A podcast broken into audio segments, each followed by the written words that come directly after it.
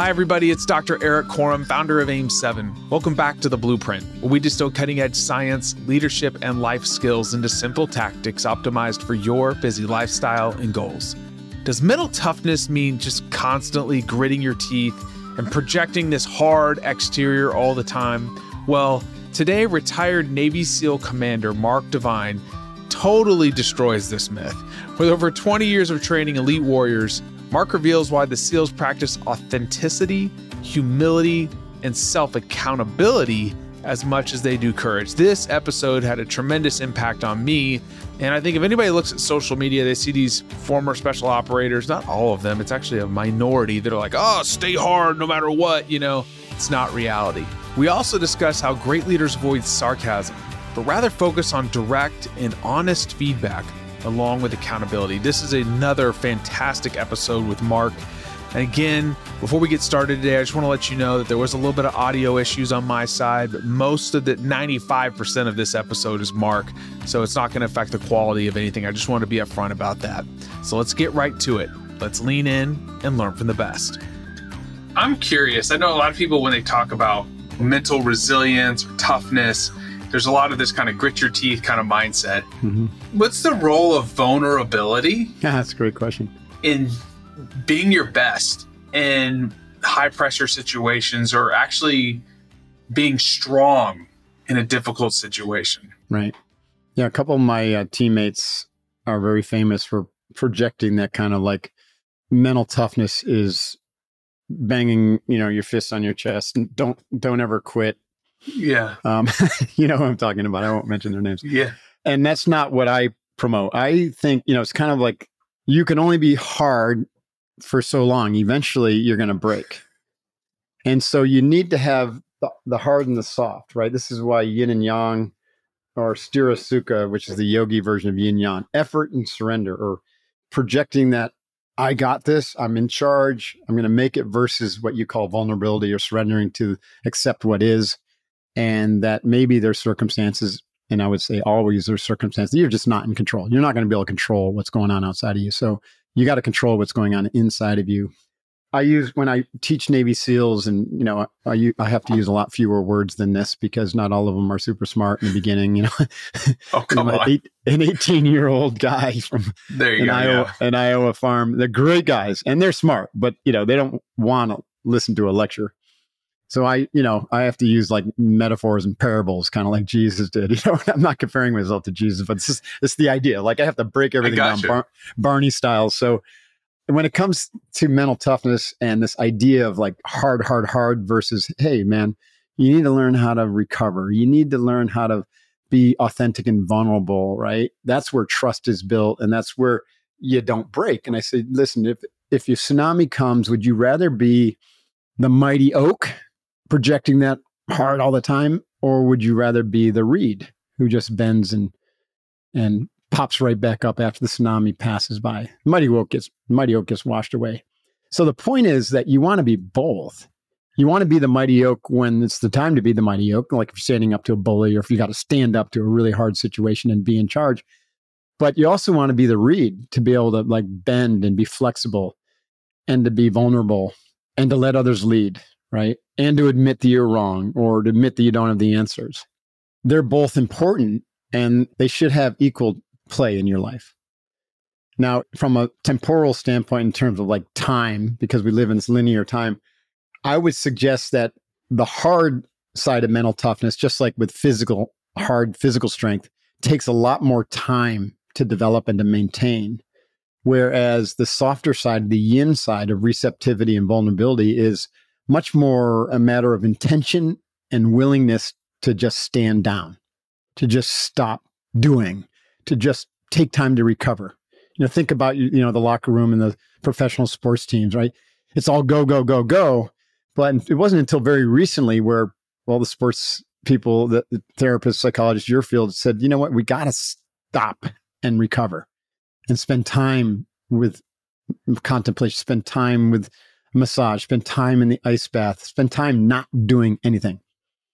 And so that's critical, but it doesn't have to be, you know, an equal amount of time is where I'm saying it. If you spend eight hours a day doing physical training, you may only spend one hour a day on, on the recovery stuff, and that's fine. If this podcast has taught you something about resilience and in any way has enriched your life, please take a moment to subscribe and drop a rating. Think of this as your way of giving a nod of appreciation and doing your part in enabling us to bring on great guests like Mark.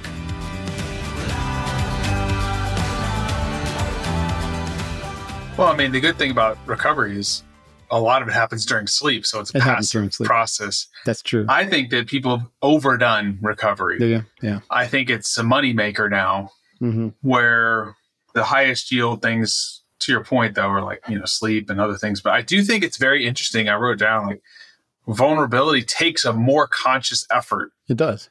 i don't know it just takes a more conscious effort because in a lot of ways it's it's humbling hmm and it's not easy to be humble Right. I love that. So, in fact, I would say it is humbling to be put in a situation where you have to be vulnerable if you aren't ready for it or if you aren't practiced at it. Hmm. But humility is the practice or art of not having to be in control, which then naturally looks like vulnerability or acceptance, right? Or authenticity.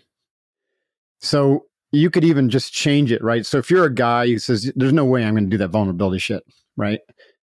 And I say, "Fine," right? I even in my books during the Wolf, I said, "Listen, Navy SEALs don't do vulnerable, right? It's not good to be vulnerable when you're surrounded by the enemy, but what it's important to be is authentic with your teammates." And authenticity to us means like you are what you say, what you mean, and you mean what you say. You get out of your own way because you recognize that the team is always smarter than an individual leader.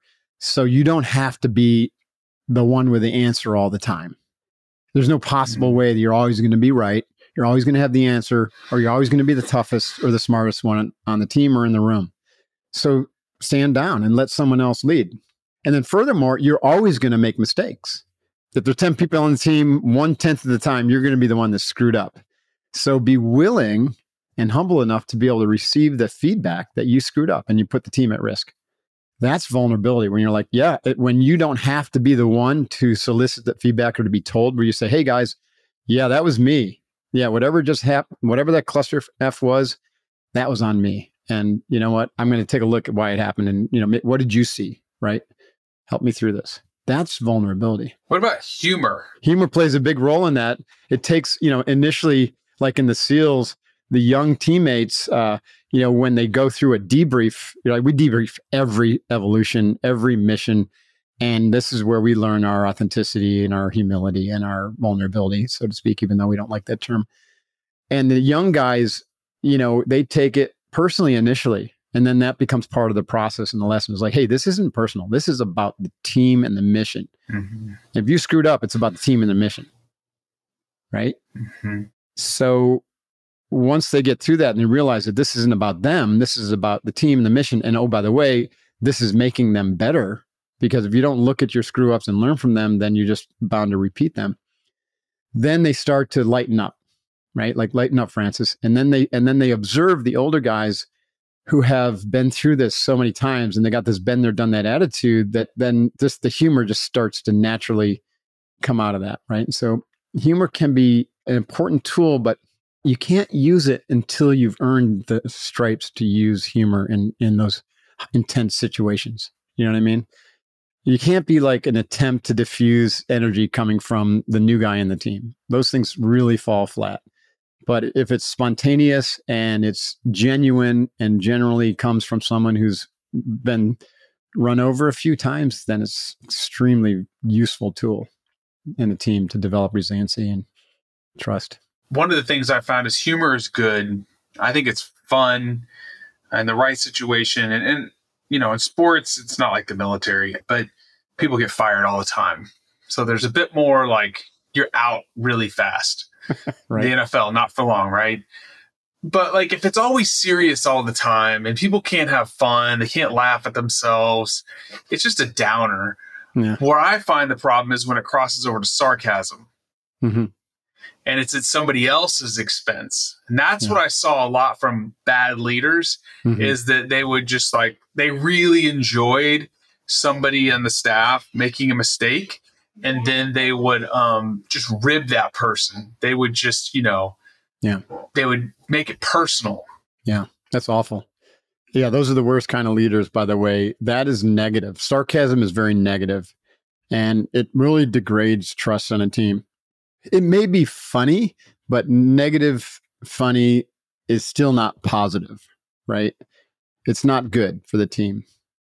Sarcasm comes from low self esteem, right? And conditioning. Like my father was very sarcastic. And so I had to decondition my the sarcasm out of my mind. And it took a while. Back to the Barney style sayings, you know, I talked about fall down seven times, get up eight. Another one I use with my SEAL trainees is feed the courage wolf. It's so simple, right? Mm. And it comes from the the story, the Native American story of the elder telling the younger about the two wolves that are vying for their attention: the wolf of fear, which resides in their mind, and the wolf of courage, which resides in their heart. And only one wolf will ultimately win, right? Your attention. And they say, well, which one they which one will win? And the, and the elder says, well, the one you feed the most. So if you feed fear, and sarcasm is another form of fear, right? It's negative. If you feed it all the time, right? If you feed negative thinking, if you feed catastrophizing, if you feed anxiety by worrying about the future or worrying about this or that, if you feed the fear wolf by judging others and engaging in gossip and putting people down, if you feed the fear wolf by obsessing about news because you watch it like well, I don't I haven't watched network news in over 20 years. It's you know, it, it hurts my brain just if I walk by it in the airport, I watch it for like a few minutes. I'm like, ow. Yes. This is awful. Right. so don't do that. That's feeding the fear wolf. You are literally feeding the worst part. You're just buying into it and you're and you're tuning your body like a tuning fork to that frequency. Mm. Which is really negative, and negativity destroys your performance and ultimately leads to degradation of your overall body mind system and disease. It's absolutely crucial to turn away from that and starve the fear wolf by denying and ignoring all that negative energy. So you come across someone who's sarcastic on your team or even your leader. Yeah, I'm not saying you shut them down or, but you got to learn how to just ignore that and not let it in, right? You come across someone gossiping and judging others, just turn your back and walk away. Turn off your TV, network TV. Don't ever listen to the news again. You'll get all the information you need from other people, right? turn your back on any negative people. And if, if they're your family, that gets tricky. Then that's why you, de- you got to develop kind of the psychological barrier where negativity just can't affect you. You become impervious to it. So that's starving fear. But simultaneously, you feed courage wolf with that positive self talk and hanging around positive people and doing positive things like all those physical practices we talked about and box breathing and positive mantras. And so you slowly over time, you just raise the vibrational quality of your body and mind. And you develop that kind of force field around you where you're impenetrable to anybody's negativity or even anything in the world that, ha- that happens as negative. Uh, you'll observe it, you'll navigate it resiliently, but it's not going to affect you negatively. Thanks again for listening to the Blueprint Podcast. And if you enjoyed the previous two episodes with Mark, we got one more coming. Be on the lookout for it. Thanks again for listening. I'll catch you on the next episode.